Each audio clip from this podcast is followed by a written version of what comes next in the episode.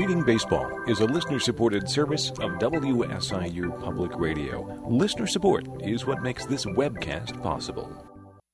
I'm a big fan of Les Winkeler's columns in The Southern, but one of my favorites this past baseball season was his bucket list piece on attending his first World Series game at Busch Stadium with his daughter and her husband. Les had a great time enjoying the pregame events until the PA announcer told Cardinals fans that Fox's live coverage of the World Series was about to begin and urged them to wave their rally towels to make an impression on the national audience.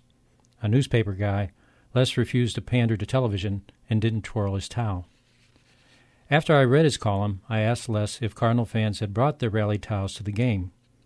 I was disappointed when he told me that the towels were passed out as fans entered the ballpark. What appeared as a spontaneous moment at the World Series was actually a staged event.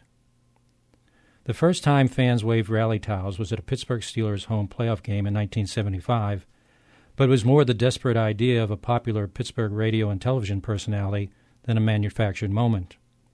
Myron Cope was told by his bosses at the Steelers' flagship station that he needed to come up with a gimmick for the upcoming playoff game.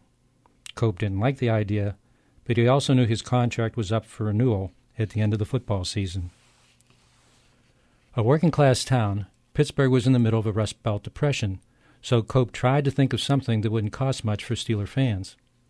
He figured that everyone owned a towel, so in his best Pittsburghese, he told fans you'd need to bring a yellow, gold, or black towel to the Steelers game. If they didn't own one, they should dye one.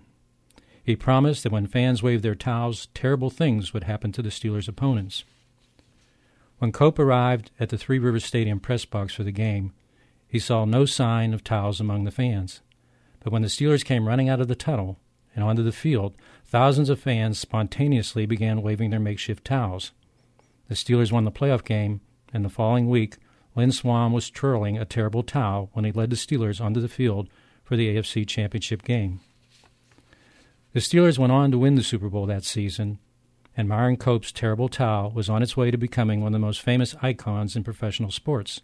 By the time the Steelers won their sixth Super Bowl in 2009, football fans in Pittsburgh and around the country had purchased thousands upon thousands of terrible towels and earned the now not so desperate Myron Cope lots and lots of money.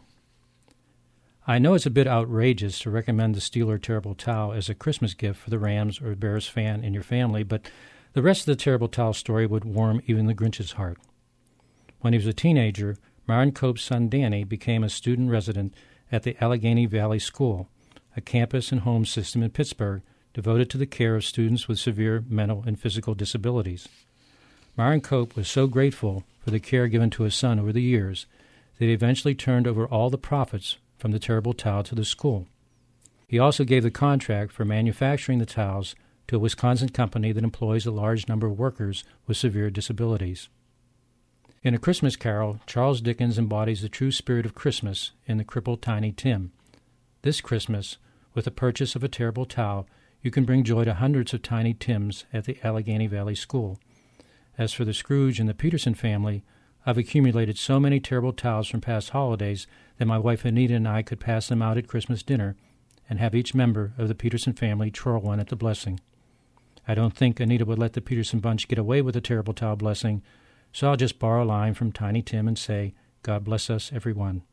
This is Pete Peterson and his wife Anita wishing everyone the merriest of holidays. To support Reading Baseball and WSIU's other online programs, please call 800 745 9748 or pledge online at WSIU.org.